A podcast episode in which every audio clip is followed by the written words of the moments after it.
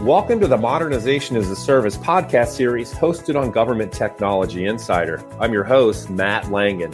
In the third and final installment of this podcast series, Mike Masten, Vice President of Operations at Chenega Applied Solutions, is once again joining us today, and he's going to discuss the future of modernization in the federal government and how MaaS will help agencies to continue their journey and avoid the pitfalls of past modernization efforts. And Mike, once again, thanks for joining us again. Glad to be back. Thank you. Awesome. Awesome. Yeah. Let's kick it off. So, you know, while there's a lot of momentum around modernization at the moment, how can agencies ensure that progress doesn't stall out?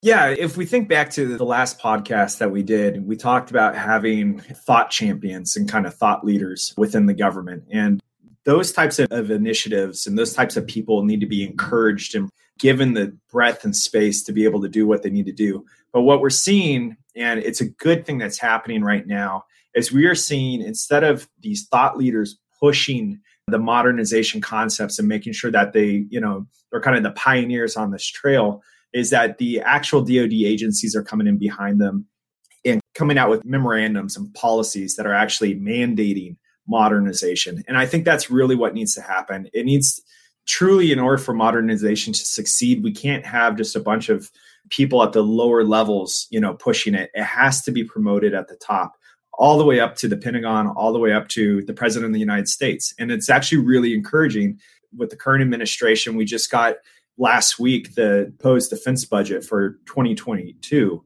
and in that we see a market increase in r&d efforts all for the purpose of modernizing the dod and it's one of the largest if not the largest increases in the r&d budget that the dod has had in at least a couple of decades. So that is exactly the kind of thing. So you have from the president you know as commander in chief coming up with the budget you have the pentagon leaders you know the joint chiefs and then you have you know the individual secretariats within the dod if they all keep pushing this modernization thing you know the troops below will respond and those thought leaders will be given that encouragement given that momentum from top leadership in order to be successful. And that's really what we need for this movement to succeed. Yeah great point there about the budget. Yeah that's uh, certainly a good sign. And then also too i believe you consider also software factories as being one of the core foundations for the future of it modernization in government as well and we'd love to hear more about that Sure. So the software factories, you know, obviously software is an absolutely critical part of what the DoD does, especially as we become more modernized. You know, everything runs on software. And in fact, we're dealing with right now kind of the I'm not going to say post COVID because we're still in COVID, but we're seeing some of the effects of COVID and how it's hit. And one of those things is silicon. Silicon is there's a major silicon shortage, which means that we can't make chips and chips are going in everything. So, you know, in the acquisition process right now, even as we're trying to build things out, you know, there's huge delays and it's having effects on obviously computers, on weapon systems, on cars, because everything runs on software now. And so, with the software factories being the ones that are going out and kind of pushing this modernization envelope within the DoD, they're really establishing a strong beachhead for the rest of the DoD and really kind of a model of how this can perform. So you see what the Air Force did with their software factories. And very quickly afterwards, you saw the Army with Army Futures Command. They just opened up a software factory down in Austin, Texas. And then you have the Navy with the Navy Forge software factory up in College Park, Maryland. So you're starting to see the different branches kind of modeling after each other. And that I think is why the software factories are kind of critical to the future of modernization because they are the initial model, they are the, the proof point, they're the success story that allows the rest of the DoD to know, hey, this is something that works. This is not experimental. We're seeing great results coming out of it, and we need to replicate this model.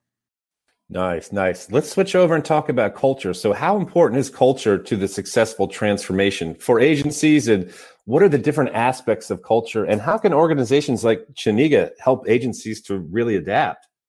Yeah, I mean, culture is critical. And in fact, what's really interesting is if you're familiar with kind of the Agile manifesto, people on the surface, when you talk about Agile, you go, okay, this is like a set of processes. This is kind of a way to approach getting to an endpoint iterative processes, you know, sprint cycles, things like that. When you actually look at the original writers of Agile, their manifesto isn't a series of processes, it's almost like a philosophy. And that philosophy is kind of core to the culture that is necessary to transform agencies. Not that you have to buy into the particulars of the Agile manifesto, but it's this culture of being open to change, to open to review, and to trying new things, and really getting to a point where, you know, failure is an option. You know, we hear the old adage from NASA from Apollo 13 failure is not an option. You know, in that case, that made a lot of sense. But, you know, failure is an option when it comes to creating new stuff because you have to have the safety to try something and maybe have it not work so you can fix it and iterate on it and try it again. And that is kind of not really a cultural aspect we see often in the DoD. And you know, this might surprise a lot of people, but obviously the US military and the Department of Defense, they're very risk adverse, right? So going out and trying new stuff, that's you know, even though we've we've seen so many cool examples of that over the decades, it really kind of breaks the mold of the current culture there. So with that cultural shift, we're going to see a lot more success. And getting to how organizations like Chenega can help out with that, industry is critical. And I think I think that the DoD is starting to discover that. And a great example of that is on our CNC program. That's the Collaborative Nerve Center out of Hanscom Air Force Base. We built a nice facility up there for them, but we have a team of engineers that are part of that team. And what they're doing, the reason the Air Force wanted these individuals to come in is because we're supporting a program called the ITES program, which is Enterprise IT as a Service, which is this enterprise IT effort that the Air Force is leading. And they're really, you know, they're asking companies like Chenega to come in because they recognize that we have worked with industry. We've worked, you know, with the companies out in Silicon Valley. We know what they're doing. We're, we're, we're familiar with this and we come in with a totally fresh look on how to approach change. And that is something that, you know, once again, those thought leaders in the Air Force and the DoD, they're looking at right now. And it's gotten to the point that on our last contract that was awarded for us with Project Synergy, we actually created a new position called a MaaS solution specialist. And the Air Force at first, they're like, what is this? I was like, this is a person who's generally just a solutions architect, somebody who's, you know, incredibly read up on all the technology that's out there right now, somebody that can MacGyver, you know, technical solutions. And we're embedding him in this contract to just be your tech guru so that we can continue outside of the build of the software factory as we do the maintenance of it and you know supporting the customer we can continue to bring innovative solutions and ideas to the customer so that they can continue. Because modernization is not a you know a single point. You don't just get there and bam i'm modernized. It's a constantly evolving process. Technology is changing every single day.